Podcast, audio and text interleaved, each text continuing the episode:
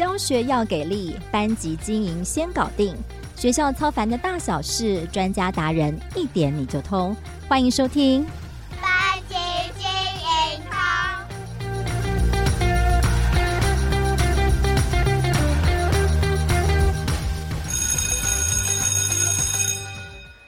班级经通的听众朋友们，大家好，我是主持人邵文。翻转教育 Podcast 频道暑假正式上线喽！在周三全新策划的班级经通节目中，不只关注教学，也针对老师们在学校操烦的大小事，邀请资深老师们来传授心法，减少大家自行摸索的冤枉路。我们在开播首集邀请到资深的林依晨老师来跟我们分享如何第一次接行政就上手，非常宝贵的经验。如果你没有听过那一集的话，记得一定要去收听哦。那今天我们非常荣幸能够再次的邀请到老师，他要跟我们谈的另一个主题，也是每年到这个时候都会被问的必考题：如何做好开学准备哦？那我们一样先请一真老师跟我们听众朋友们打声招呼吧。Hello，各位翻转教育的听友们，大家好，我是依晨。Hello，来了，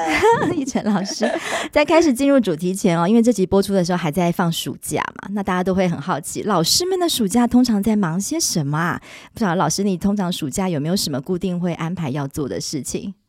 暑假，嗯，有暑假吗？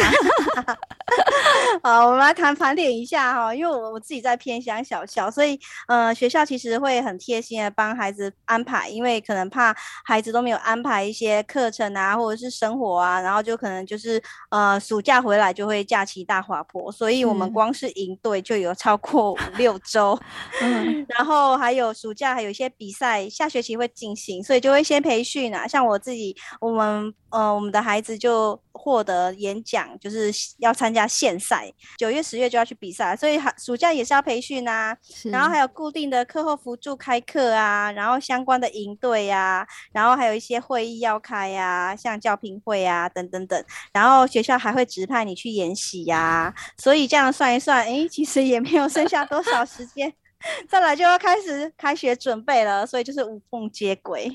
听起来老师暑假很忙哦。那回到今天的主题，在这些忙碌之余，到了因为接近现在八月中，然后开学前呢、哦，有一段时间应该就是要进入到收心，老师收心，学生收心，然后这个开学准备的部分哦。那像这个对资深老师来讲可能没有问题，就是它就是一个自动导航系统啊。但是我相信对于第一次接新班，尤其是接新班的导师来说，可能是会相当紧张的，因为要面对一个新的班级。那我很好奇，不晓得老师还记得你第一年当导师那时候接新班前最紧张的是什么呢？哦，我第一年接新班最重要、最紧张的就是大魔王，就是家长的部分。对对对，因为其实你接一个新班，其实最重要是家长嘛，就是家长会影响孩子啊价值观。所以当如果家长啊能够肯定或者是支持老师的带班理念，其实这个班带起来就是会觉得非常的顺利。那相反的，如果哎家长有呃三十个孩子，有三十个不同的价值观，然后他可能觉得哎老师你这个你推动这个我。不是很认可哎、欸，哇，那就是带班之路举步维艰，就是等于是天堂路啊，天天都要踩着那个碎石头过路这样。是，那我们要如何让这个天堂路变得顺利的道路呢？怎么样？尤其是你可能都还没有跟家长接触之前，可能那个要怎么准备？怎么去跟家长获得那个建立那个第一次的那个关系？嗯，这个非常的重要啊、哦。我们分分成两个部分来讲，因为第一个 最就是可怕。中最可怕的就是一到六年级，最可怕的是其实是一年级，是。对，因为一年级很多的家长他也是第一个孩子进到小学，所以家长紧张，然后孩子也紧张，然后家长又可能有很多期待，然后他可能又觉得呃小朋友要从幼幼小衔接，从幼儿园来适应小一，所以他的想法或者是他可能呃接受很多事情的那个幅度跟弹性可能是最小的，嗯，好，所以很多都是如临大敌，所以如果是当小一的老师，你就要特别注意一下，就可能要提前做很多的准备。那我们知道啊，其实呃见面三分情，如果说哎，我们可以先寄一封信先给家长哈，比如说很多我们看很多网络上面啊，很多小一的家长大概从七月就开始紧紧紧紧张，紧张到八月底了，然后可能老师都还没有来联络，然后他看一下，哎，西边的那个呃家长人家已经接到老师的信了，东边的那个家长已经接到老师的电话了，他就会慢慢的自己很多小剧场就会上演啊，我怎么没有？我这个老师是不是不认真啊？对呀、啊，我是不是啊遇到了不好的老师啊？我这个老师是不是怎样很混啊之类的？所以，我们通常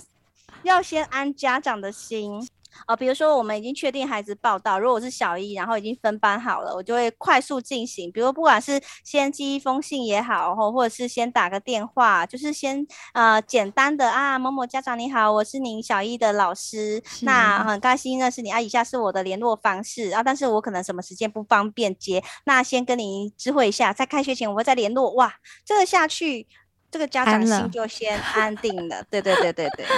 哇，这好重要的提醒哈。其实有没有做这件事情，我觉得差很多啦。但是也是要先看老师的人格特质啊，或者是您班级经营的策略。我有遇过那种，就是完全不打电话，完全不寄信，但是一开学就马上可以让家长对他死心塌地，非常信任他，也是有。是，所以对大家可以看自己的状况。那另外一个就是要考量，比如说，哎，我们是一个学年。那如果哎，这个学年大家统一就是怎么样做，就你可能特立独行，我觉得这样子，嗯，可能也不是很好，对，所以我觉得可以看不同的地区、不同的学校，然后跟不同的状况去做应应。但总总归来说，就是事先如果可以先跟家长简单的先建立一个联系的管道。那这样子，不管有紧急事情要联系，或者是家长也都会比较安心。好，所以这个是第一个。那我们通常到呃开学前，我们就会先我我自己会先电访，哦、呃，就是对，在这个电访过程中，我觉得对于家长。与其说让家长安心，我觉得让老师自己安心也很重要，因为你会从声音啊，还有家长提供的一些话语中，会先勾勒出这个家庭学习的状况，跟家长对于这个孩子教育的重视程度，这有助于我们之后要进行的很多班级经营工作的规划跟进行。啊，因为如果我今天这个班级啊，家长都不是很重视，那我可能首先就是先要先提起孩子学习动机啊，或者怎么样在班级会跟时候跟家长。沟通啊，或者是这个班级，哎，我一接到就发现，哎，这个班级的学习状况跟学习的态度不是很好，然后也知道他们在疫情之下这两个月的暑假都一直在呃使用很多的三 C，那我可能开学，我可能要先跟家长沟通三 C 的状况，很多的细节可以帮我们勾勒出我们学生图像跟家长，那这都是第一手资料。那除此之外啊，就是比如说你前导师也好哦，或者是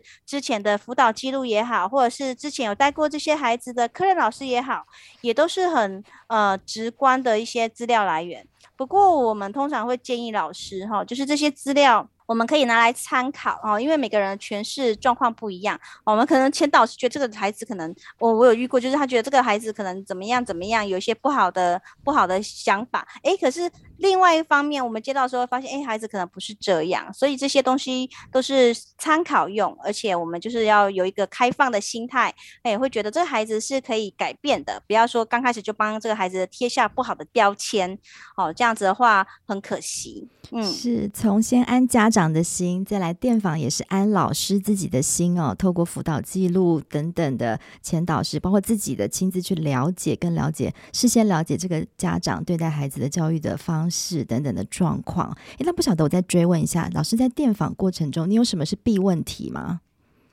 哦，这个就很多的细节，其实在我的 小学生年度学习实施力，其实里面就有写多很。写写的非常的巨细靡遗。我们在呃跟家长联系的时候，我都会习惯说啊，请问他呃这小朋友的那个功课啊、历来啊都是谁负责的啊？然后就是我们就可以很抓很快抓到说这个孩子最关心他课业的跟最主要负责的是哪一位家长？是哦，这就很清楚可以知道。嗯、那当然健康第一，那我们就可能从学校呃可能是保健室那边会知道一些这个孩子的健康状况，那我们就是会特别注意，比如说。在教学现场上啊，比如说有心脏病，有做装过那个心脏支架的那个，一点马虎都不得。对，嗯、特别有什么样状况，真的是瞬间几秒钟就要反应哦。然后像癫痫啊，然后像蚕豆症啊，对对对，这些也都是、嗯、好，所以这些都是非常重要的一些资料。那另外就是有一些隐性的资料，我们可能没有办法用后面书面资料看到的，也是在这个时候要马上问的哈。比如说，呃，你开学的时候，然后行政问你说，哎，你们班有没有那种家境清寒？就是他不是有资格，没有什么中低收入啊或低收入户的那种资格标记的，他是他是没有资格，但是他确实清寒。但你问孩子，就是有时候孩子不一定知道家里的状况哦。比如说像我就会问说啊，那现在我看资料上面啊，现在是说哦，爸爸妈妈现在是做什么样的工作啊？哦哦啊，那就是纯然的好奇嘛。那最近就是呃，最近的状况还好吗？哦，我看怎样怎样，就是先聊一下哦。感觉到家长是有愿意要告诉你他是有辛苦的，你就可以顺势再推舟问一下说，那有没有需要申请补助？就是从家长端这边，一定是从言谈中细微的地方去觉知的。这真的很重要哦，就是这有些不管是问得出来问不出来，这也很考验老师的一些敏感度哦。那从刚刚的，就是事先的电访啊，安家长安老师的心之外，那我想说，很多时候老师会在开学前做一些教室环境、学习环境的一些营造，不晓得老师有没有什么建议，透过呃教室的布置或者是一些空间的营造，来建立起你接下来这个班级想要带带领的一个带班风格。家长电访之后，很快我们可能就是开始准备要到教室整理啊、教室布置啊、备课啊，然后开始思考自己的班级经营计划。其实环境影响孩子真的是很大的区别哦，所以像我在书里面特别提到，我就会在后面会放一些呃教具区，像数学教具。大家不要小看这个数学教具，因为我知道很多老师可能会觉得哇，要搬这些东西很辛苦。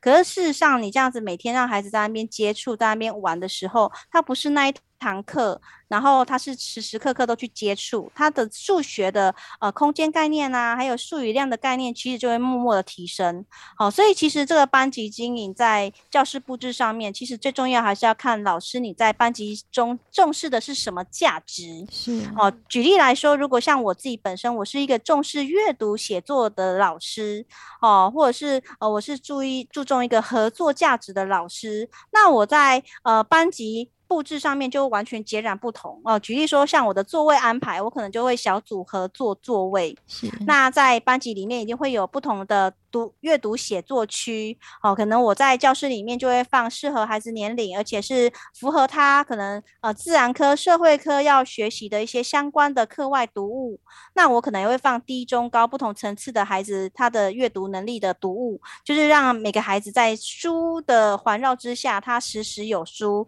哦。处处有书，这样就是符合我带班的班级经营的计划。那另外，比如说有些老师他可能是会呃推动七个好习惯哈，比如说像啊主动积极呀、要事第一呀、以终为始。那他可能就是在里面就会放一些不同的宣言，让孩子去宣誓。哎，我我今天做到了什么？主动积极，也就是说这个班级。教室布置它并不是只是一个纯然的硬体，而是它是一个活动式的展示空间，让孩子常常在环境中被提醒，诶、欸，我们重视的价值是哪些？那举例像其他像成长性思维啊，然后或者是孩子的作品区，让他们可以去观摩其他的孩子的作品啊，就是适合有一些比较低动力的孩子，对不对？对。然后还有像自学工作区哦，我可能放平板，放教室用的电脑，然后可能放一些劳作用品啊，书书写。工具啊，让孩子可以有一个空间，是可以在那边发挥创意的。那当然了，我自己私心，比如说 我还想要在教室里面，比如说可能放一个